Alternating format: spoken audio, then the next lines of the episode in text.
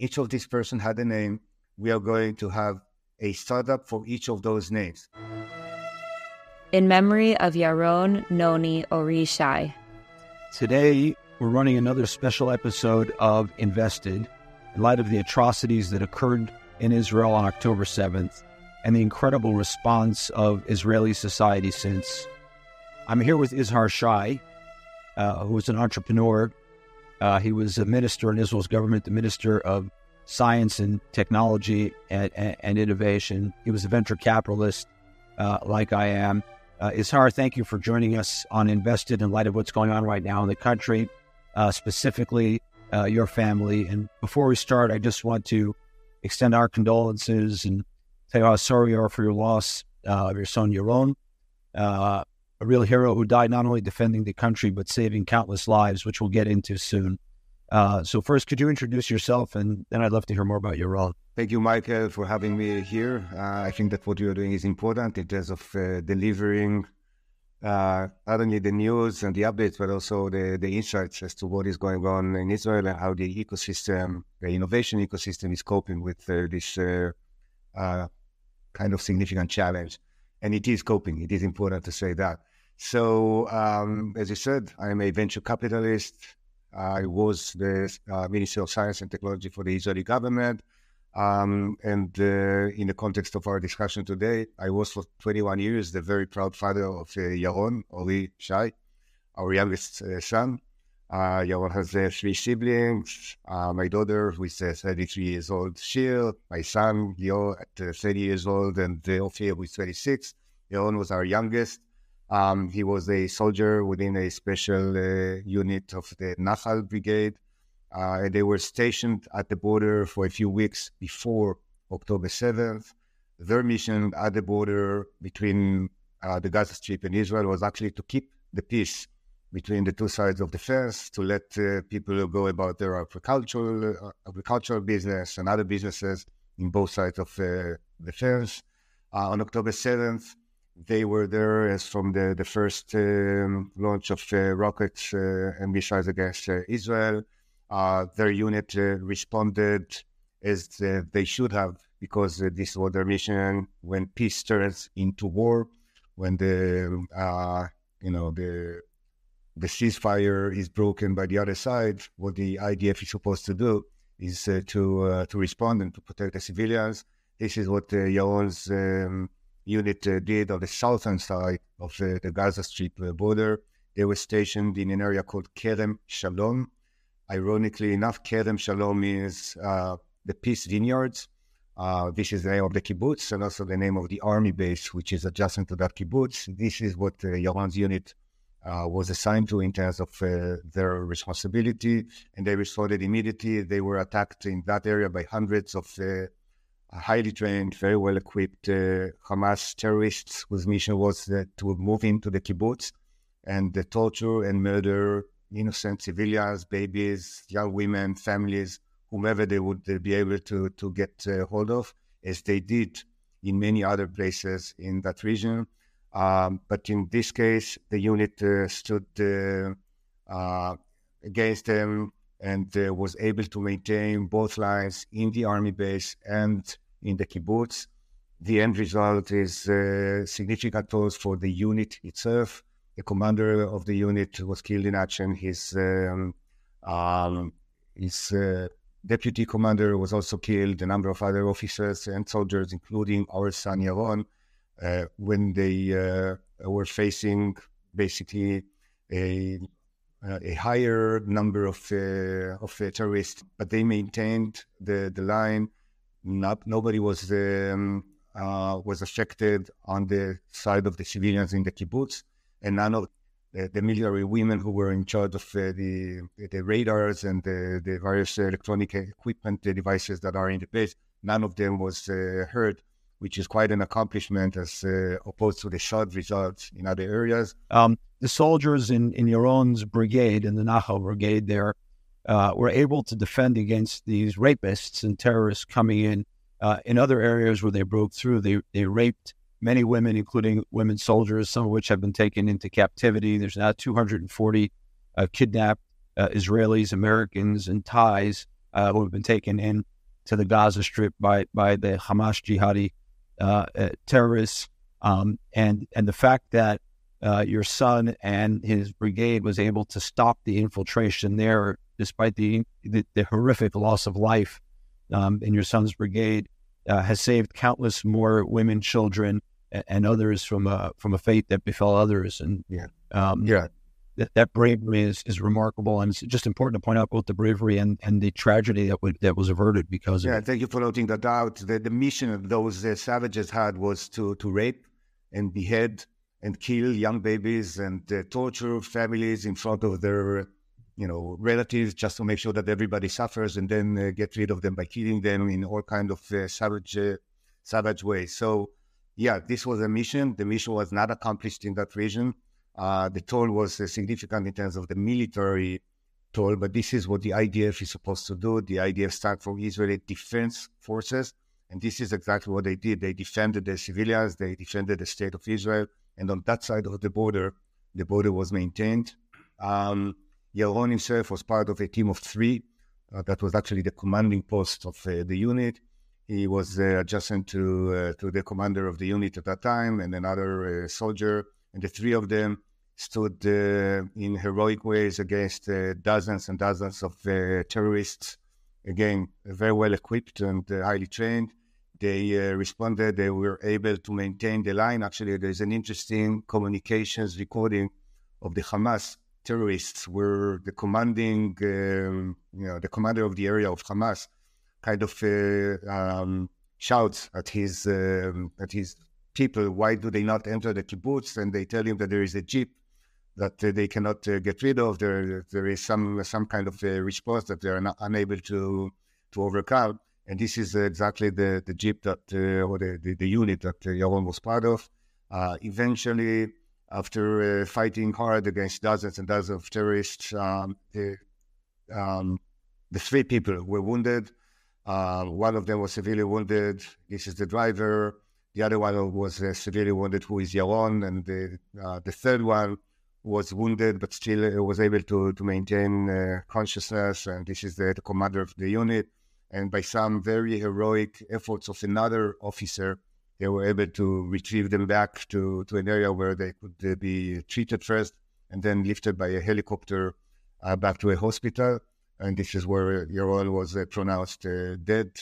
And the other soldier, by the way, is uh, recovering now, doing uh, relatively well. We are very happy for him. He will survive and he will uh, be able to continue on with his life. Now, when I came to visit you for a condolence call in the, in the Shiva, you were starting to piece together what happened uh, on that morning. Uh, one of the things that I heard when I was there um, was despite the massive numbers of Hamas terrorists, it seems that your son and his and his crew took out a significant number of them. How much detail do you have now of what happened on that on that morning? You know, Michael, it's uh, it's a very good question because we are gathering details uh, on the go because most of the soldiers who survived that day and can still, uh, you know, be considered as uh, in condition to fight are in the Gaza Strip now fighting against terrorists. So what we have is what we were able to gather from uh, wounded uh, soldiers each of them has their own perspective or their own very narrow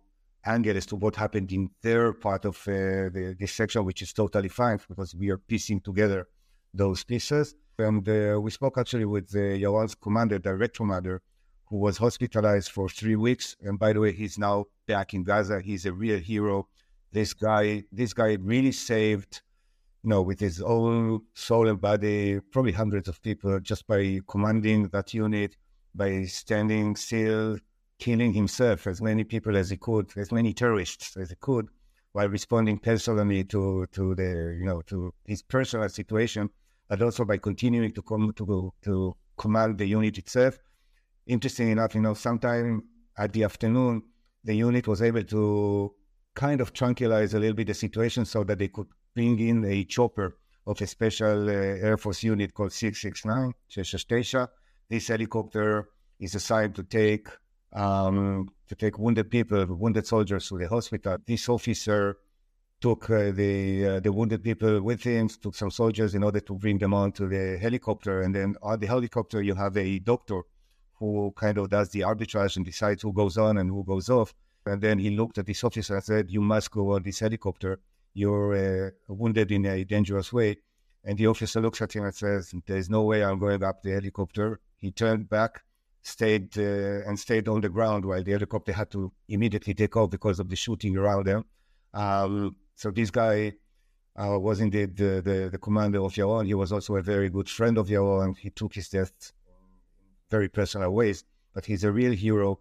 And uh, after three weeks in hospital and treatments and so on, he's back in Gaza. It's from Friday uh, with his soldiers fighting arm uh, to arm, shoulder to shoulder with them. Wow, that's that's incredible and inspiring. I'd like you to just take a couple minutes and tell us about about Yaron. So, um, Yaron was our youngest. He was uh, 20 21 years um, that is uh, following in Kerem Shalom. Uh, interesting to note, Yaron was an American citizen. He was born in the USA, was brought up as a young Jewish American kid until the age of uh, five, which is when we decided to relocate back to Israel. Uh, he also attended the American. New Jersey, right? right? New Jersey, yes. Uh, he was born in Ridgewood, New Jersey, or grew up in Fairlawn. Uh, and then uh, when we relocated back to Israel, he actually attended the American high school program here in Israel. So uh, his education is half Israeli and half American by training. Um, and he was, a, I should say, a proud Israeli American citizen.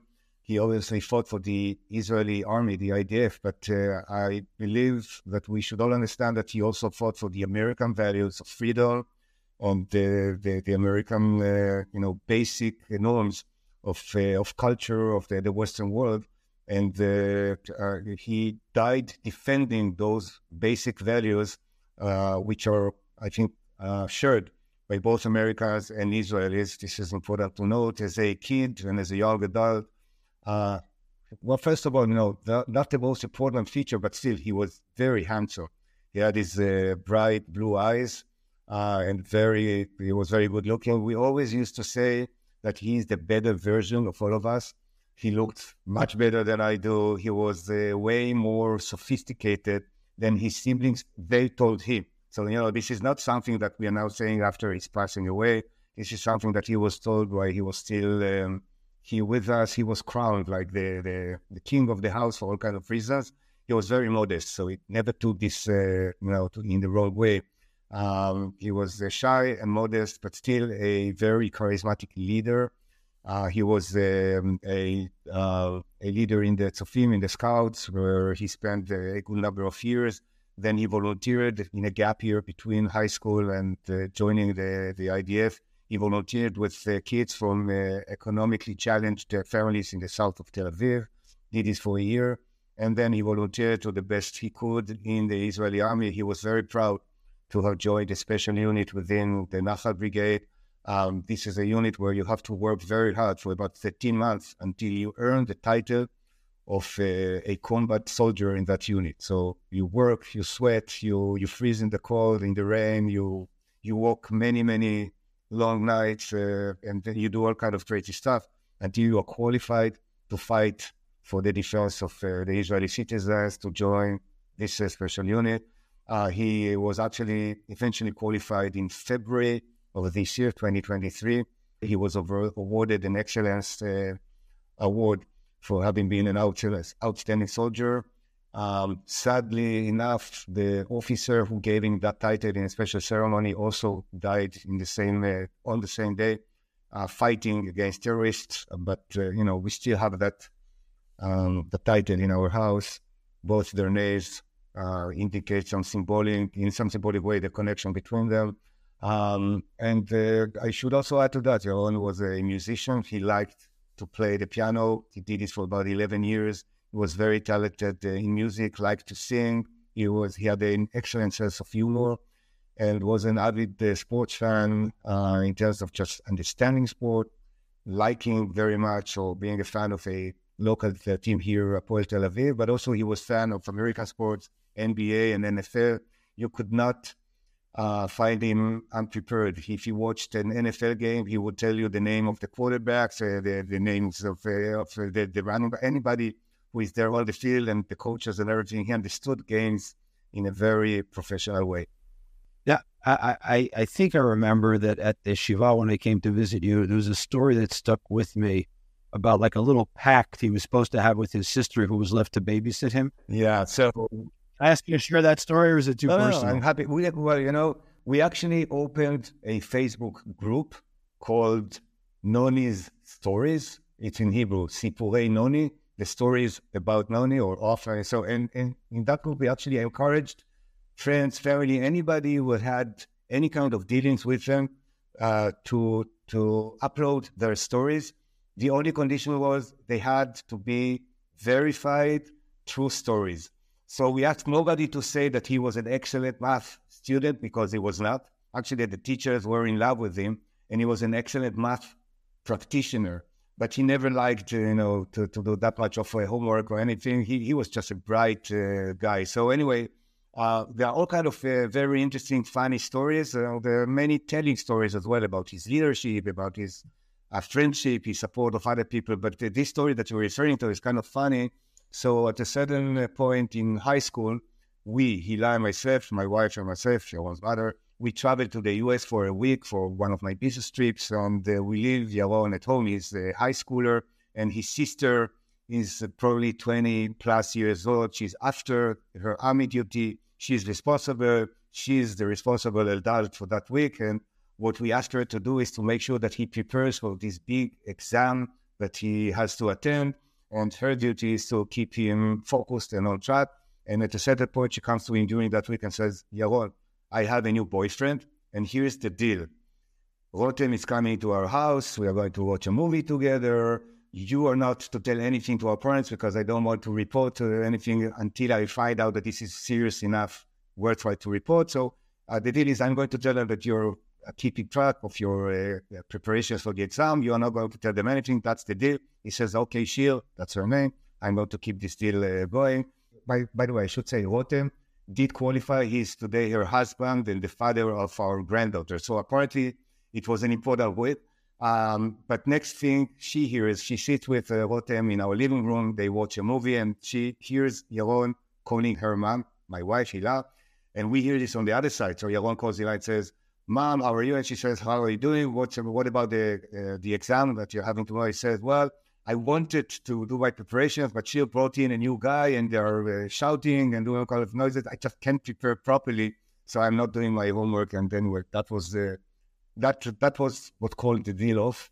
Uh, he had the total leverage of negotiations uh, from that point, and uh, this was his day of his way of doing business. that's a that's a great story. Um, so, little known fact is that uh, uh, you had a startup company called Business Layers, where the firm I was at at the time, Israel Seed Partners, was the investor, and I even sat around your board table. Uh, I don't think I was the official board member, but I was at a lot of board meetings in uh, in New Jersey and in, and, and in Israel. And uh, you've been not just a startup entrepreneur and not just a venture capitalist, but a, but a minister of science, technology, uh, and innovation. And I think it's fair to say, and when I came to the Shiva, you saw it everywhere. the whole high tech community uh, has an incredible fondness for you and for your family. Uh, and everyone was there. Uh, and then you did something which just like lit up. You said, uh, for every uh, person who was killed on October 7th in the massacre and, and the wounds that ensued, we need to set up a startup, uh, a new innovative startup. And the post went absolutely viral. And I still hear people were 36 or seven days past that and people are still talking about Yizhar Shay's uh, uh, inspiration to set up a startup. Uh, and even I've seen, by the way, startups be named uh, or you know adopt fallen soldiers. So tell us about the inspiration for that. Tell us what you're looking to accomplish, uh, and, and how you think it's going 37 days in or so. So thank you for bringing, bringing this up. This is important for me, and I think that also for Israel. So uh, first of all, this is now past the the phase of uh, being just a vision. We have put together a steering committee. We have what we think is a good name. The name of this project, so to speak, is Next October. Um, and Next October kind of indicates that we are looking forward and we are looking forward to a better future. And next October will definitely look much better than this past October. Um, but it also records a timeline of the next 12 months. And what we want to accomplish is we want to make sure that our response to this um, sheer evil. You can't call this otherwise. We faced uh, the most evil, uh, atrocious uh, set of activities that uh, a person could think of. Our response to that is by creating, by innovating, by uh, bringing good to the world as a response to everything that those savages wanted to bring upon us. And uh, first of all, thinking about the economic aspect of this, we, we are set to establish a startup for any person who lost their lives during this uh, atrocious attack on the state of Israel. And uh, we are today counting, lamentably, about 1,400 people. Uh, about 300 plus of them are soldiers, but most of them are civilians. Hundreds of kids and babies, hundreds of uh, young ladies, elderly, just civilians. People who were attacked in their homes while celebrating a holy celebration, a holy day in Israel, the, the last day of uh, Sukkot, and a Saturday they coincided on the, the same day. These people were attacked and uh, atrociously murdered. And we, what we want to respond to that is each of these person had a name. We are going to have a startup for each of those names. The startup will have their own names, as any startup should, but they will also carry the responsibility to memorize and to uh, to make sure that the world knows about the person who lost his or her life during that uh, that uh, tragic day. Uh, those startups are going to be filtered, screened, selected, and funded as any other startup does here in Israel, which means that we are not, um, you know, we are not giving concessions in terms of the quality of the concept that the startup has to go. This is not a charity. No. This is this is a business. Thank you for mentioning. Yeah. And uh, what I said, and I keep saying, is I'm not looking for donations. I'm encouraging investments. And when you consider an investment in an Israeli company, you know, you do your professional judgment, but uh, the statistics, the historic statistics, and you'll know this uh, as I do, Michael, are that uh, you are likely to make good returns if you uh, invest in smart ways. For example, if you invest in Aleph as a VC, and you didn't tell me to, to say that, so I, I feel free to, to use the Aleph as an example. You're putting your hands in the hand sorry you're putting your money in the hands of professionals. They will make the selection for you. Those startups have to qualify. But we have to encourage people to go back to, to innovation and to put together startups. And this is why this initiative is important in terms of putting the word out making sure that israeli entrepreneurs know that the infrastructure is there to support their uh, putting together of new startups in a um, in average year in Israel, we have about 400 to 500 new companies. So we are not talking, you know, a, a change in orders of magnitude. What we are targeting is 1,400 startups. So, so we need to put some more effort.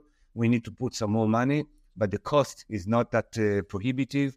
And the idea is that when we have those 1,400 startups around, first of all, we kind of uh, regenerate uh, the Israeli economy. We put some more fuel to work in uh, job opportunities. We create uh, new small companies that within two or three years will grow and provide uh, opportunities for tens and then hundreds of people to work within those uh, companies. But as important as that, we are bringing innovation to the world. As people probably know, who are watching us, an Israeli startup sells their product to the world. They promote their services to the, the global markets. And so for each of these startups, there is a global market, and the end result is 1,400 new innovative products or services that will cater into the global community and will be the right response to either we are bringing innovation to agriculture, to energy needs, to, to financial sectors, everywhere where there is a need for innovation. And this is the response that the world really needs. And I'm very happy to see that uh, this is taking off. So we we put together a steering committee. We have started to talk to investors. We are not going to replace uh, investors, the people who have been doing the job so far. We are going to encourage many more uh, international investors, and international uh, foundations, some of them on a G2G basis, some of them on a business basis, just to come in and invest. And uh, pretty much as you saw the trend in impact investments over the last decade, people invest first of all to make money, but they also invest for a good purpose. There is no better purpose than this one. We are promoting a better world as a response to the worst of the worst of the concepts that the savages may, may have had about us. I think uh, one of the other things is is if uh, the families of the people who have uh, have been killed, this is a a, a lively way uh, to uh, build a connection between them and, and and obviously entrepreneurs and and number two, so that their strength can show up also in the strength of the Israeli economy and the Israeli and the Israeli DNA. You know, my kids told I, I found out about this because one of my kids called me and said, "Did you see what your friend Izhar Shay uh, said?" And I said, no, no, I hadn't. And then they told me, and I said, oh, that is actually exactly Yizhar. It fits him like a fits him like a glove, and uh, so true to who you are. But that caused me to ask a question I ask on all the podcasts, which is, what's you know, if you had to kind of define what your core value is and what drives you, what what is it? You mean me personally? um, yeah, I, I, think I know, by the way, but I'm going to ask you anyway. You know, uh,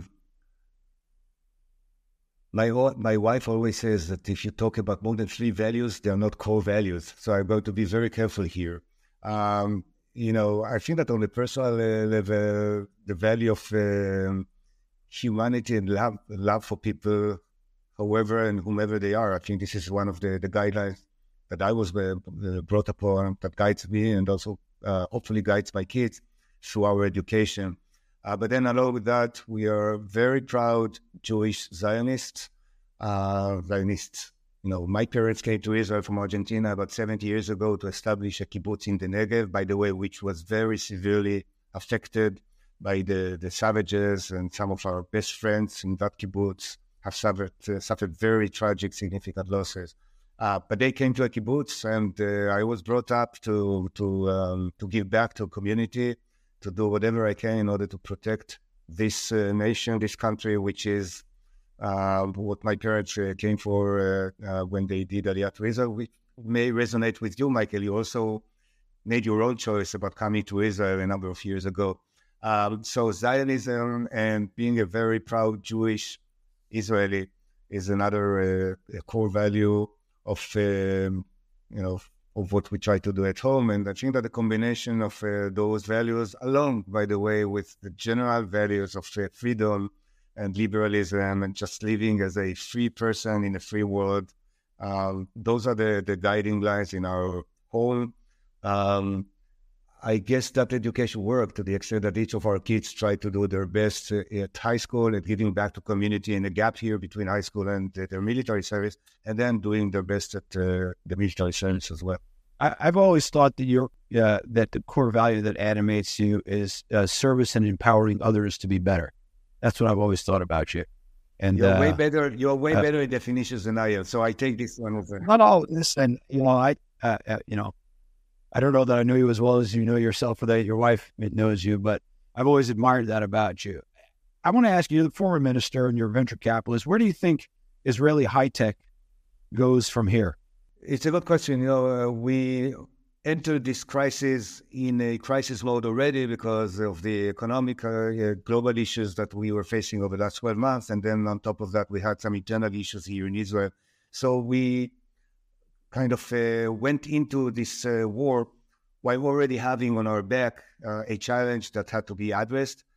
We are now in a state of war, but you know, my instinct and also experience indicate to me that recovery is imminent and will be uh, likely uh, intensive and uh, and quick in terms of our way to to achieve new heights and to to get back to normality within the Israeli high tech.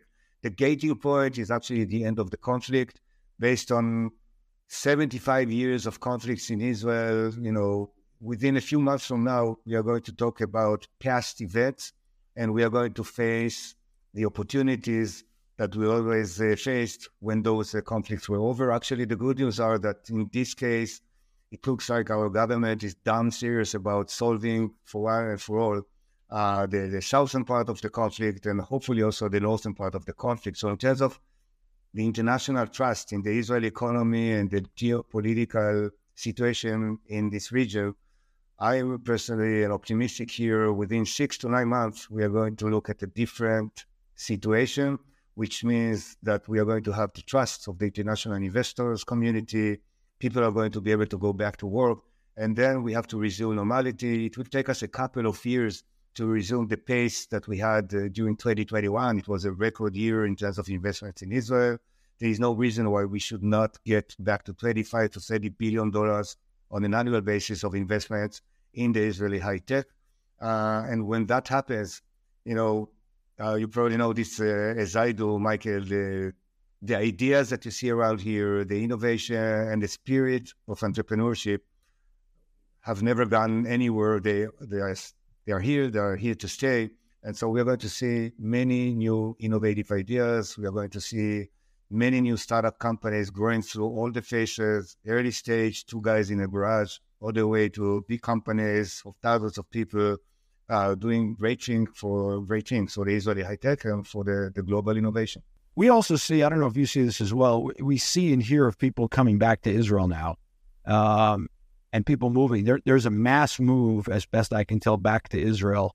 And I guess the, the violence at America, the anti Semitism in American universities uh, and in graduate programs is probably going to accelerate this. Do you see this as oh, yeah, well? Absolutely. I just had a, by coincidence, a meeting yesterday with a guy who spent his last 25 years in Philadelphia and just moved back, and he's here to stay. And uh, I hear the same from other people that I know of in Silicon Valley and other places. You know, uh, this is also a nice, interesting response to what these savages were trying to do to us. I mean, they try to eliminate our existence here the opposite happened. They are going to be eliminated, and we are going to increase our presence here. We are going to uh, to to bring back many people who decided to stay elsewhere. Uh, it is totally fine for Israelis to, to live in California or in Europe or elsewhere, but many people have decided to come back to Israel, which is a nice reflection of what I've just uh, mentioned. You know, people feel that they belong here. People feel that this is the home that has to protect the Jewish people. There is no other home. And uh, as history indicates, we need to have this safe home for us, regardless of where people want to, to spend their lives. Israelis who live in New York know that Israel is a safe place for them no matter whatever happens. And uh, the same for any other uh, Jewish people or Israelis around the world. And uh, they, I guess this is reflected by people moving back to Israel now. Just a, a, like a segue from that for a second. So the thing that's really struck me over the last four or five days is how a lot of the protests that supposedly are pro-Palestinian have turned anti-American uh, and anti-British around the world. We just saw two days ago uh, protesters in New York ripping down Americans' flags on, on Veterans Day, uh, trying to break into Grand Central Station uh, in in the UK, defacing uh, statues. You were a government minister. Um, you've also lived in the U.S. Your kids, you said, are U.S. are U.S. citizens. But when you look at this and you kind of elevate from out of the personal and even the national piece of it, uh, how do you think of this moment in history now? So, you know, this is a very good question. And I think that the Western world society and uh, its leaders, they really have to take a very serious consideration into what is going on right now and make significant decisions as to where they want the nations, their nations to, to go over the next uh, century. You know, if they just, you know, uh, let these waves, these very bad negative waves, pass along and uh, and continue to grow, this is going to be the elimination of the, the, the Western world culture and societies as we know them today. Extremism will not stop here at the Gaza border. The fundamentalist uh, belief of eliminating anybody who is not Muslim or is not an extreme Muslim person does not stop at killing Jews and beheading babies and young ladies at the border between Gaza and Israel. This will go anywhere where the Western society is willing to bend their heads and to let this extremism take over because of all kind of uh, politically correct uh, beliefs or or other considerations which are totally wrong and irrelevant. I think that what we are seeing today is the proof of naivete of many Western uh, European leaders over the last couple of decades, and also in the US, if I may say. You know, I have a very high level of admiration to the USA, to, to America, and to the American values. But the fact that anti Semitism is growing so fast and expresses itself in campuses where young people actually are coming about, and then we leave those campuses to, to actually become what America is supposed to be over the next uh, decades. This is a very troublesome situation for the people who created this uh, great nation and the people who still care about the values of democracy and freedom and uh, and human rights. By letting those anti-Semitic, uh, anti-Semitic uh, acts and demonstrations go on, and while you are being uh, kind of either supportive or neutral towards pro-Hamas demonstrations, you are supporting atrocities, you are supporting supporting acts and crimes against humanity, and you are somehow um, naive or ignoring the fact, not the assumption, the fact that this culture will go after you because it is not limited to, to Jews' hatred. It is not limited to anti-Semitism. It is it is boundless, and it will go anywhere where people are weak enough to allow these cultures to grow. And uh, history indicates that they, they they will not stop there. So what we saw in Europe and in the United States is very troublesome. It's not an Israeli issue; it's a global issue, and it's a, actually a very significant moment in history. I still hope and uh, I'm relatively optimistic that the Western world leaders, including the US leaders, will recover, will make the right decisions, and uh, some of them will have to be about tough choices. But if they don't do this, we are talking about a totally different world less than 100 years from now, maybe even 50 years from now. Yeah, I think 10 years from now, for what it's worth. You know, on that point, I want to ask you a policy question, actually. So, uh, most uh, 18 to 24 year olds get their news from TikTok. Uh, and very clearly, a lot of these 18 to 24 year olds have been radicalized uh, and, and somehow either uh, through obliviousness or some sort of insidious behavior uh, have become radicalized with pro Hamas and pro violent jihad sentiments. How do you think about TikTok? And would it ever occur to you as a minister, which you were, to, to ban TikTok for that reason? You know, so TikTok is a specific example because it is actually governed by uh, by Chinese um, um, forces. There's always the assumption that something may be there that is uh, not uh, just uh, biased but also controlled uh, by some central forces. Um, but I will uh, answer you in general, in a more generalistic fashion, Michael. you know, I hate the word regulation. I hate the notion of regulating, you know, the free world and definitely free press and the, the, the freedom of uh, expressing yourself and so on. But the world is uh, the, the, the the worldwide regulation is uh, almost like I don't know centuries behind what happened with technology, and somehow we have to match the abilities of technology as it is practiced today by evil people, by savages, by people who are using these technologies on purpose in order to to promote agendas that are anti-Semitist uh, by by nature, that are racial by racist by nature, and are criminal by other natures. So the you know the the the leaders of parliament around the world have to put their heads and have to uh, first of all understand the potential of these new technologies because you know this is like giving weapons to your enemies in country without limiting them because you do not understand the ramifications. Somebody walking with a rifle in the street and you didn't put a regulation against it just because you don't know exactly how a rifle works. Once you know that this rifle has bullets that can kill people, you put regulations as to who is allowed to buy that rifle and forget about freedom of, of choice and the freedom of movement and so on. Even if you're allowed to own a rifle, speaking in US terms, you are not allowed to walk the streets of New York and to shoot people. So you have to put regulation on social media that will prevent the same kind of damages. And we know today that using social networks, this is not only about TikTok, you know, you have all kind of possible ramifications also on the fake profiles, the spread of uh, traveling news and other uh, type of uh, media uh, pieces on, on Telegram and, uh, and other social networks. So the regulators have to understand the, the dangers and have to respond accordingly. You know, this is a moving target. Most of the world regulators, and I was for one part of the Israeli parliament, you know, most of the people don't even know what I, you and I have just talked about. you know, just to understand the dangers, the, the potential, and the ramifications of your enemy using social networks. By the way, we know today that Israel was attacked many times over the last few years on social networks, on Facebook, on Telegram, on Twitter, obviously on TikTok as well, by uh, very specific enemies using all kind of targeted uh, psychological uh, weapons in order to affect the society here. So this is not just a theoretical situation. The regulators have to respond, have to understand, and do this rather quickly. I want to ask you just two two more questions, maybe a third. Um, did, did you did you watch the videos of the atrocities committed?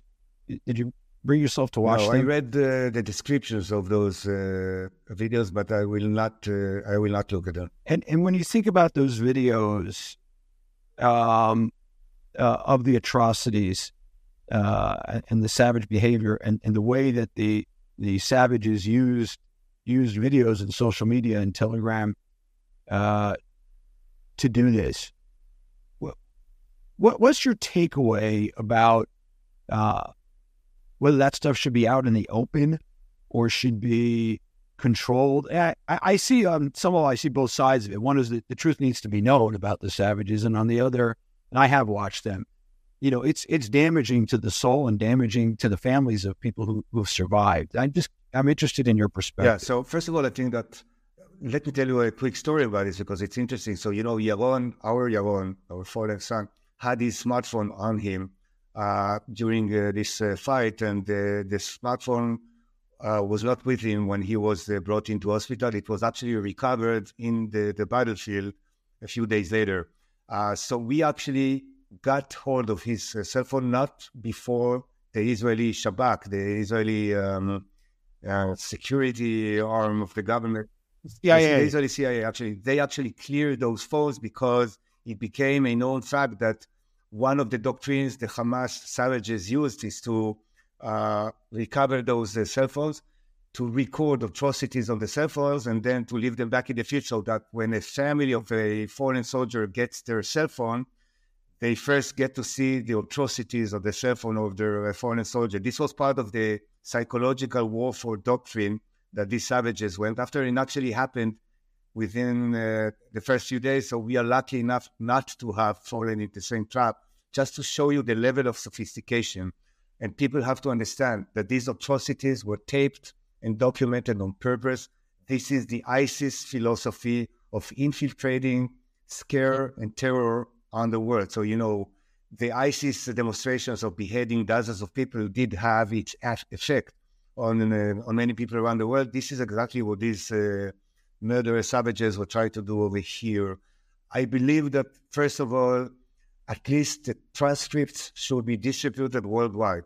I mean, you know, what I thought was essentially is they should put the same videos without the video, just description. Now we are seeing the torturing of a young lady. Now we are seeing the shooting of an innocent civilian. Now you are missing just, you know, black screen that describes what you have missed over there, maybe showing some noises or whatnot. And I think that also this should be limited. You know, the, the fact, and I read all kind of articles, just the fact of these descriptions being spread out is very negatively affecting, you know, young souls, young kids, and so on, and, the, and adults as well.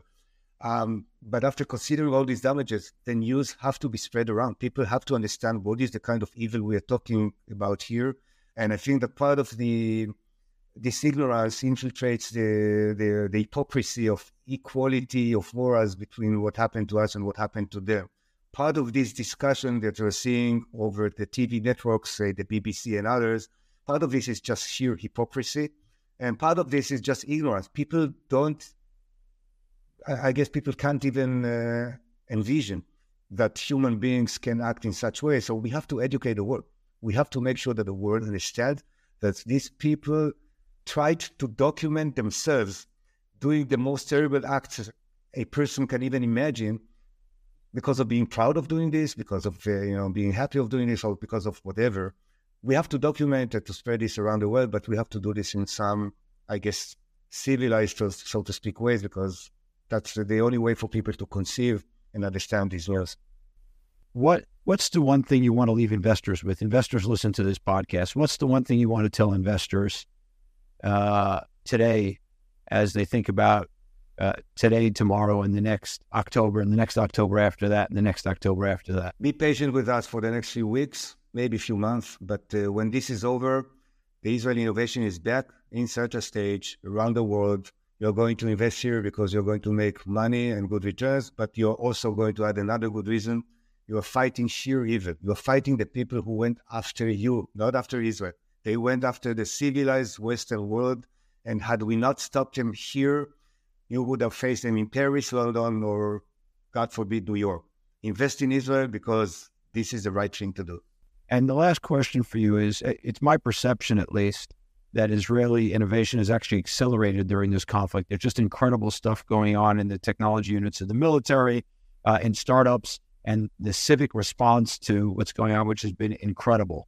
Uh, most remarkable thing in the last episode, I talked to Ami Daniel about what you know what he did in the early days uh, after October 7th. So now I'm talking to Yizhar Shay, who's been a successful entrepreneur, successful venture capitalist. If you were going to start another startup today, uh, one to also memorialize a fallen, what would that startup be that would, you know, create just a much better world and incredible returns? What, what would you do? You know, I have so many ideas. Actually, some of them use uh, or make use of uh, AI in order to provide for better services, media, and so on. I'm actually toying with an idea as we speak of uh, using AI to analyze news and to spread them around in much more efficient and personal, personalized way. Uh, I saw yet another uh, proof of the fact that people consume news, but they need to consume them in different ways than we used to maybe even five years ago. So there are new opportunities today, new ways to use uh, AI in order to consume media, to distribute media, to understand, to personalize it, and so on. Uh, and what I just said is probably the basis of 10, 20 new startups. And I have other ideas as well. I, I think that what's interesting to note, uh, um, uh, Michael here uh, is, and thank you, thank you for raising this point. Uh, many people came to me because of this uh, Next October project and exposed all kind of new, fresh ideas. 99% of those ideas have nothing to do with war, conflict, militarism, whatever. They just have excellent, fresh, bright ideas. Maybe they, they got their inspiration from the situation, but the, the implementation is not about war or military. It's about making for a better world. Thank you, Yizhar, for joining. Uh, our condolences again on uh, Noni. Uh, he he served like you did um, and fell defending all of us. So thank you for that service. Um, for those who want to learn more about uh, Yizhar, you can find him on LinkedIn at Izhar Shay, which is I Z H A R S H A Y. Uh, if you enjoyed the podcast, please rate us five stars. But I also want to encourage one other thing use Facebook Translate and go into the Sipure Noni or the stories about Noni uh, on Facebook. Uh, I just sat at the condolence call and listened to stories. Uh, I have not been to the Facebook page, but I'm going to go now and encourage everybody else uh, to do that. And if you're listening and thinking of starting a startup, no matter where you are in the world, pick up the names of the families of one of the 1,400 fallen people and uh, memorialize, memorialize them and, and, support them through this incredible uh, effort and initiative of Yizhar. So thank you, Yizhar. And we wish you only happiness and health uh, to you and your whole family going forward and many more grandchildren. Thank you very much, Michael. Thank you for having me. And yes, let's work together for a better world. Thank you very much. Deal. Deal. Thank you, sir.